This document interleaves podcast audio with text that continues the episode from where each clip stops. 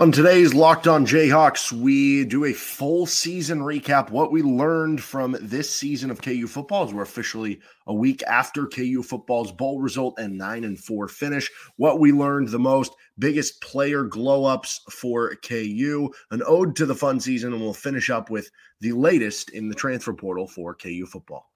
You are Locked On Jayhawks, your daily podcast on the Kansas Jayhawks, part of the Locked On Podcast Network your team every day.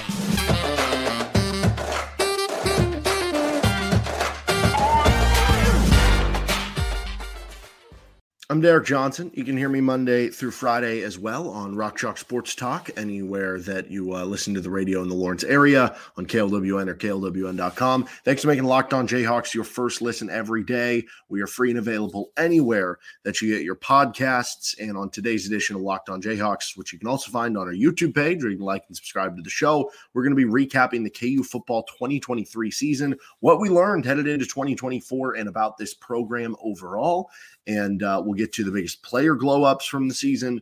We will get to an ode to the season and the latest transfer portal targets or transfer portal, I guess, discussion for KU football. First, this episode of Locked On Jayhawks is brought to you by FanDuel Sportsbook. Make every moment more. Right now, new customers get $150 in bonus bets with any winning $5 money line bet. That's 150 bucks back if your team wins. Visit fanduel.com slash locked on to get started. So uh, the biggest things we learned from this season, obviously a very successful season for KU in the end. They go nine and four uh, to begin with. You win six games last year. I think the talk this year was, you know, obviously the over under was what six and a half, seven, something like that. Could you get to at least seven wins, guarantee a, a winning season? If you win a bowl game, that's even better. But go to back to back bowl games. Um, and there was still some hesitation that, oh man, but now the schedule is going to be tougher and this and that. Uh, I was adamant the whole way through that I thought they'd win seven or eight games. They ended up winning eight in the regular season and even exceeding my expectations because they very easily could have won nine or 10 or maybe even 11 games when you look at those three kind of coin flip games with Oklahoma State, Kansas State, and the Texas Tech game. Now, in theory, you're, you're usually not going to have years where you win every single uh, coin flip game. Eventually, one's going to go against you. So maybe you say, oh, they should have won at least one of the three, or, or maybe two of the three, right? But still, there, there was a very clear avenue for them winning even more than the eight games. It wasn't like they happened to win eight games and they stumbled into winning eight games. No, like there's real progress, and, and with some of the players coming back, that makes you think they could win even more next year. But overall, resounding success of the season as it has been every year so far in the Lance Leipold era. I think one of the biggest things that we learned about this team is the KU really is not that far off from the top of the league. And that goes back in line with okay, you you went eight and four in the regular season, nine and four at the bowl game.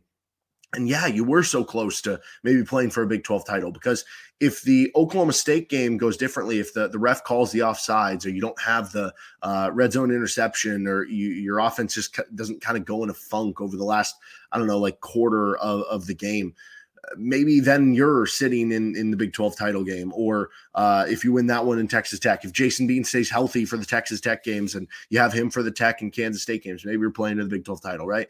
Uh, you're not that far off from the league. And, and you look at who was in the Big 12 title game, like maybe you were a little further off from Texas, who's playing in the playoff game.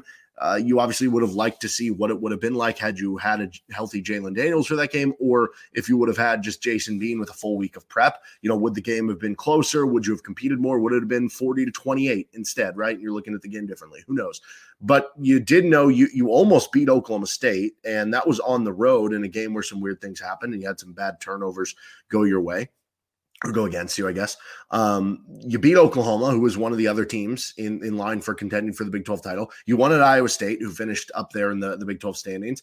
And you almost beat Kansas State, who also finished up there in the Big 12 standings. So everyone who was up at the top of the Big 12 standings that you played, you didn't play West Virginia, uh, you either competed with or beat, right? And you very easily could have beat, with the exception of really Texas. So it shows, and, and now Texas no club are gone. So you don't even have to worry about Texas there. Now, obviously, Utah and Arizona are going to come in with high expectations. Arizona uh, really good team, beat Oklahoma. They might finish top 10 this year. Utah is going to have Cam Rising back. They'll probably be a preseason top 20 team next year. You know, there's still going to be good teams in the Big 12, and, and you look all the way through. Point is, though, there's nobody that you should feel like you go into in the week and be like, there's no way we can win that game. And that's not all that dissimilar from this year, but we we really saw the proof of why this season. You know, last year you look at it and there were still a couple games where, yeah, you still lose by like three scores to K State. You still get blown out to uh, Texas. That didn't really happen this year with the exception of the Texas game. But even that was a game midway through the third quarter, even despite all of those things that happened against your quarterback position. Uh, something else we learned this year the Jalon Daniels injury stuff is just a thing. This is kind of an unfortunate takeaway that we have from the year. Uh, but you go back to his freshman year when he was just 17 years old in 2020 he ends up becoming the starter early in the season. Ends up getting injured later in the year, and that offensive line was uh, like the worst in, in the entire country that year. He was getting sacked and taking all sorts of hits that it would make sense you would get injured, but it did happen. Then you go to 2021, and in fall camp, I think he suffered some sort of injury that disallowed him from showing himself off. And at that point in time in fall camp, because the coaching staff arrived at the end of the spring game, the first time they saw those guys playing live reps in front of them or, or throwing live reps in front of them was um, in fall camp. And so Jalon Daniels being injured and missing a couple weeks of fall camp was part of the reason Jason Bean was a starter. Who knows? Jason Bean might have been the starter anyway, even if he uh, was playing all, all through at that point in time. But um, you know, then then that injury prevents him from being the starter the first nine games of the season. Obviously, he ends up being the starter. Then, obviously, we know the injury in the TCU game. Uh, they kept him out for a little bit with the shoulder injury, and then the injury that he suffered this year, the back injury that was kind of up and down all throughout, whether it was fall camp or into the season. So there, there's been injury stuff each and every season for Jalon Daniels. It's unfortunate. He is an unbelievable talent, an unbelievable player, unbelievable kid too. I, I love the character of him and, and the leadership that he shows.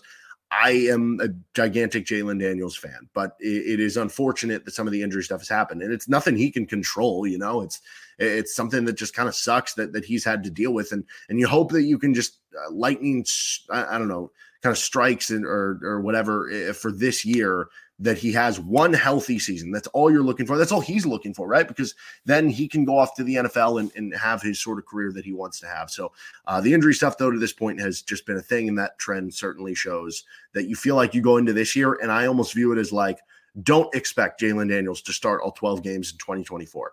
Um, I, an ideal number, if you can get like nine, nine starts and view the other three where you're like, okay, can you piece it together with maybe Isaiah Marshall or Cole Ballard? Uh, the other big takeaway from this, Brian Borland is the guy for the job. I said this going into last year that he undeservedly took too much heat for where the defense was because you saw the way the offense was playing and that it was one of the best offenses in the country even last year in just year two and it was easy to see the defense, which finished, I think, last year. So 2021, they gave up 42 points per game. That was like bottom three in the country. 2022, they give up 35 points per game. So it was better, but that still was like 124th in the country. So it was still like bottom 10 in the country. And you see that compared to the offense, and it was like, okay, what's going on here? What, what is this guy's deal? You know, is, is he on the hot seat or anything like that? And I kind of said, like, well, I don't know, man. The, the offense, the cupboard was a lot more full than it was for Brian Moore. Like you look at what Andy Kotelnicki inherited. Like Jalon Daniels was recruited by Brent Dearmon. Devin Neal was recruited by the Miles staff. He, you know, obviously he stayed committed, and these players stayed and didn't transfer when the new staff came in. So they did have to, you know, recruit them from that standpoint of, of keeping them on board. But like a lot of these players, you know, Lawrence Arnold was recruited by like Emmett Jones and brought in from that area. Like Luke Grimm was recruited by the previous staff. So like you, you look across the, the board and yeah, there were some certain players they brought in or groomed, whether it was like Mike Novitsky transferring in or, you know, Quentin Skinner broke out under this staff and stuff. Uh, so it's not to take away from that. And obviously, this staff made the current players that were previously recruited even better.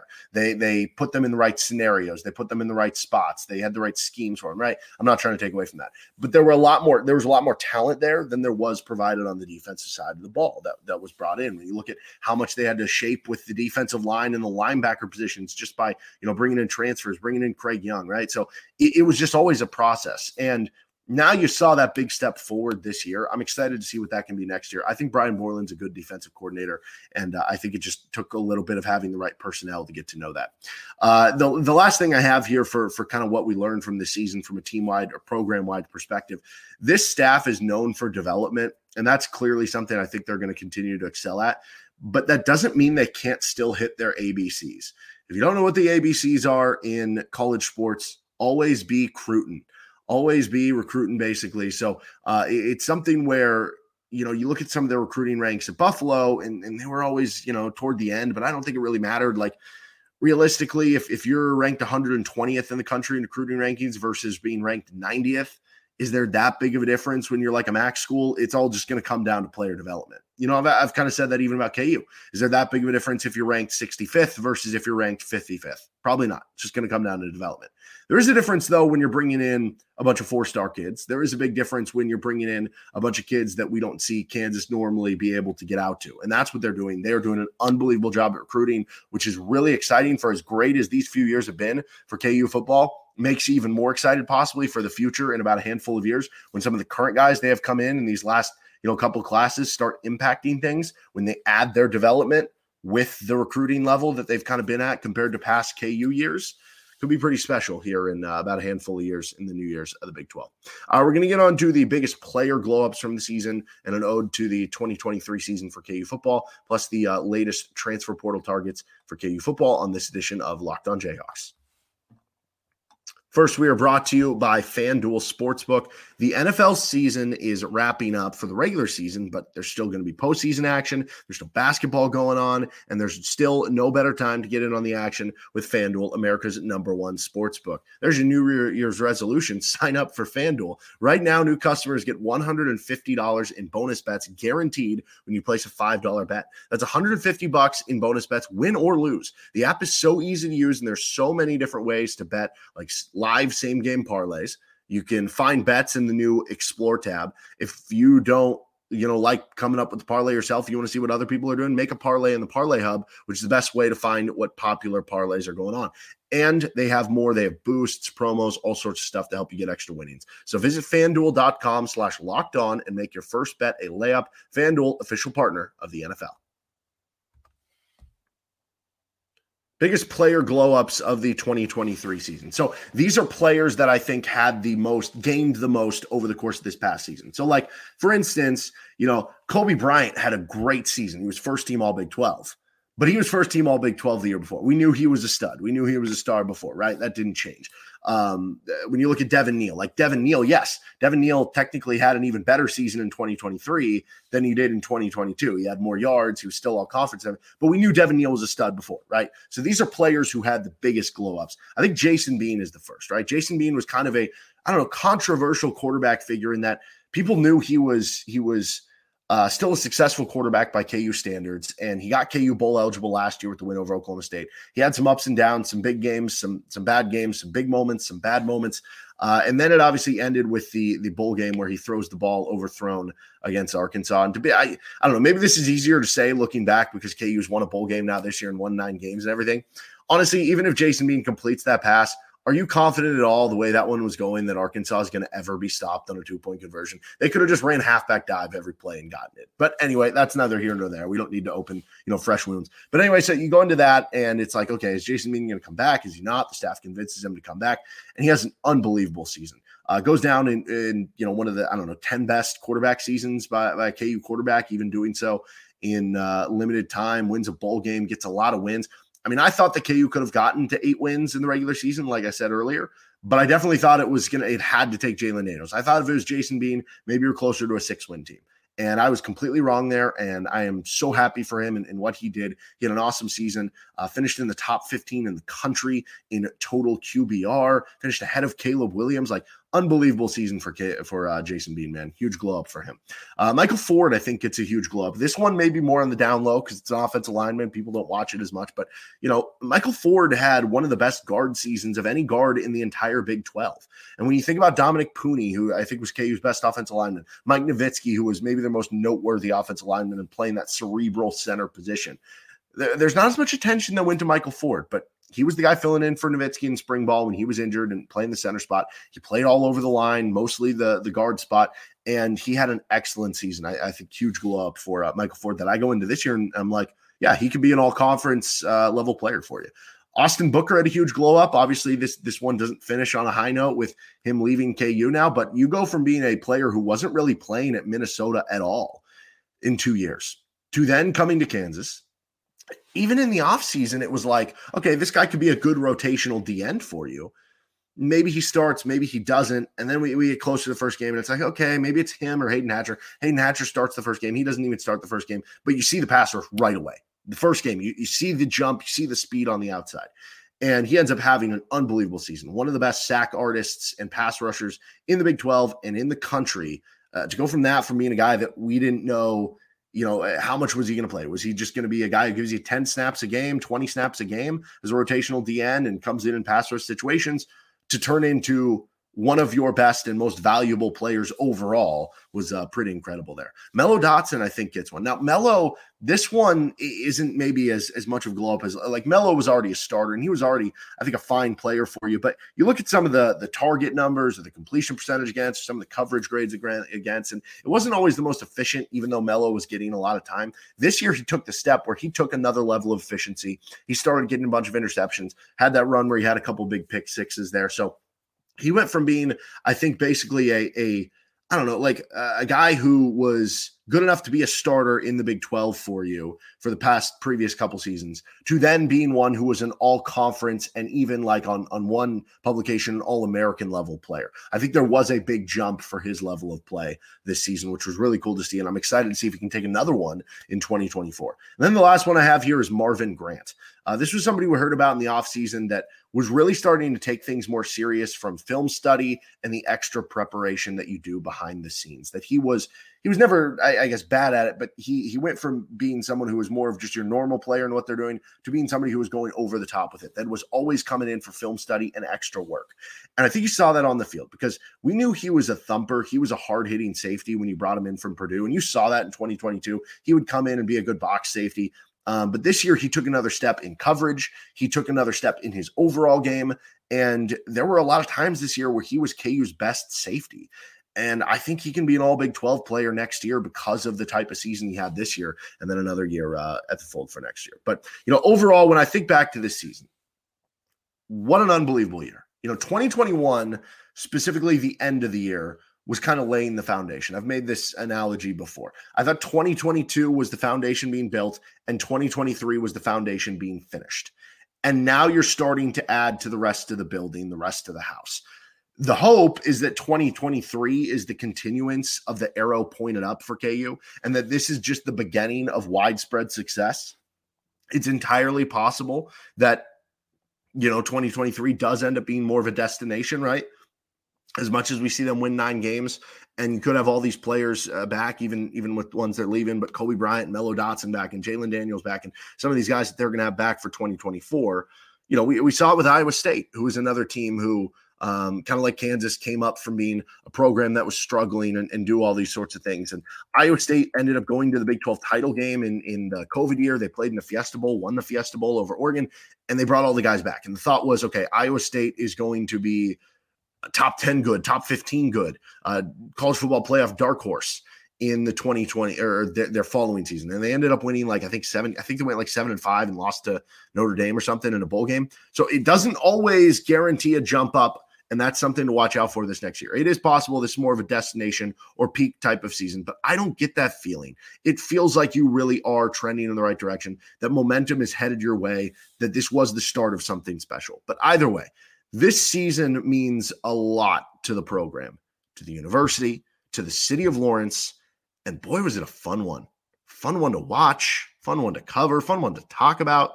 From capturing a top 10 win over Oklahoma um, to dealing with quarterback injuries to the amazing highlights and plays and catches and pick sixes all the way through. This was the most fun KU football season that I have ever had. I mean, I, I started really, I don't know, I, I came to KU in whatever 2012, 2013, something like that. And from then on, I mean, it's it's by far, you know, the number one in, as that goes. Obviously, for older heads, you'll have past seasons that maybe rival this one or better than this one, but uh, unbelievably fun season. I think uh, above all else. We're going to finish up latest transfer portal stuff for KU football and who are some of their latest targets with this episode of Locked On Jayhawks. Uh, let's get to our latest transfer portal talk for KU football and some of their latest targets, offers, and what specifically they're looking for right now with this episode. And don't forget, you can check out our piece from yesterday Cobee Bryant returning, Armaj Reed Adams transferring away. So you can find that anywhere you get your podcasts or on our YouTube page. We'll have some KU basketball content later in the week with Locked On Jayhawk. So I think in general, now that Armaj Reed Adams is transferred out, I think KU was already seemingly in on trying to bring in an offensive lineman. That was apparent from some of the offers that were out there.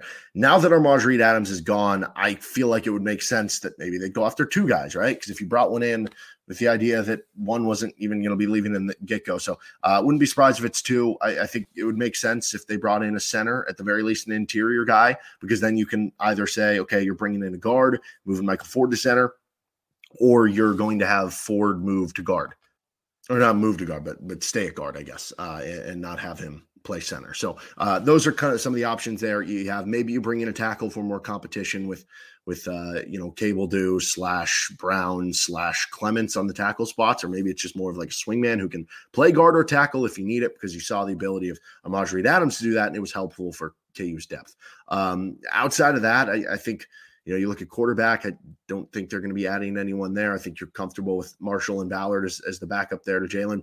Um, running back spot again, uh, running back receiver, both spots that unless somebody were to transfer away, then I don't think they'd be adding someone in. You look at the defensive side of the football. Uh, they were already going hard after defense linemen, both trying to bring in an interior guy. You lose Phillips and Gage Keys and an edge guy. They brought in Woodkey, but now that uh, Austin Booker's gone, probably makes sense to bring in another defensive end. Probably still makes sense to bring in one or two interior defensive linemen. You look at the linebacker spot, would make sense to bring in a linebacker or maybe even two.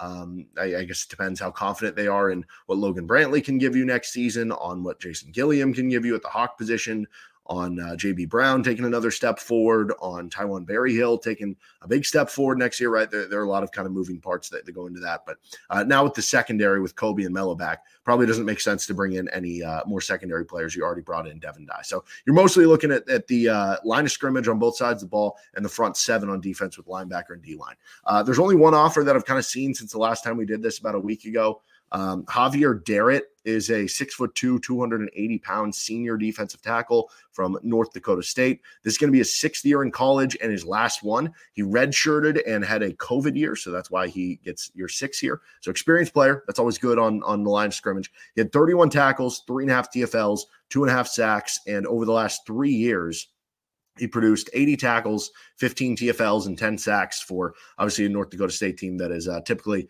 one of the best, if not the best, in uh, FCS football. He had a 65.4 PFF grade with ratings of 65.9 in run defense, 59.4 in tackling, 64.8 in pass rush, and he's been between a 61.4 and a 69.7 overall in each of his first five years. So he's been very consistent there. Essentially, if 60 to 69 is average, he's been an average starting level defensive tackle throughout his entire career who could bring in for you, whether it's to be a starter. You know, you might not need a starting defense tackle. Maybe Tommy Dunn and DJ Withers are both ready to take that over. Maybe Caleb Taylor and Kenean Caldwell are good enough for you to feel like you have some good depth there too. Maybe you just need someone who can come in and be a depth piece for you. But I think you would at least compete to be a starter, and maybe he could be a starter for you. I will say, uh, we saw this with Devin Phillips. Devin Phillips never had like great PFF grades. They were in the 60s. And I think uh, when you look at it, like, uh, PFF does grade things a little bit. I was talking to, to somebody about this that um, they do use a bit of their college grades as they're preparing it for trying to figure out who are the best pros. And so they're going to give guys with flash plays a bigger boost than the guys who just consistently fill the gap every time. And so from that standpoint, like um, if you're doing your job, and just being a good run block or run stopping defense tackle who's taking up multiple blockers, it's not going to be graded as high on PFF as somebody who, you know, isn't as good against the run, but then is making flash plays and breaking through once and again, because that's more indicative of the NFL. So I do think this kid could be a little better than that PFF grade shows, just as I thought Devin Phillips was better than his PFF grade showed. And when you look at what KU asks their defensive tackles to do, it is more about clogging the run and, you know, taking up run blocks and everything uh, and and allowing the linebackers and defensive ends to kind of make those big plays. But he's originally from Missouri and went to St. Thomas Aquinas High School in Kansas, so maybe that gives you a little bit of a local flair there. He does have offers from like Minnesota and Michigan State and USC. His uh, former head coach at North Dakota State took the I think it was the linebackers job. It was one of the assistant coaching jobs at USC. So maybe that helps them with some sort of in there. Then again, maybe he views it as, hey, you left you know, North Dakota State, I, I, why would I go? I don't, I don't know. Who knows? You, you never know the relationships there. But either way, certainly want to keep an eye on, uh, and we'll keep you updated with any more names in future episodes of Locked On Jayhawks. You can find our show anywhere you get your podcast, including on our YouTube page. Back tomorrow with a Big 12 basketball season preview to get ready as KU awaits TCU. We'll have that preview later in the week too with LOJ.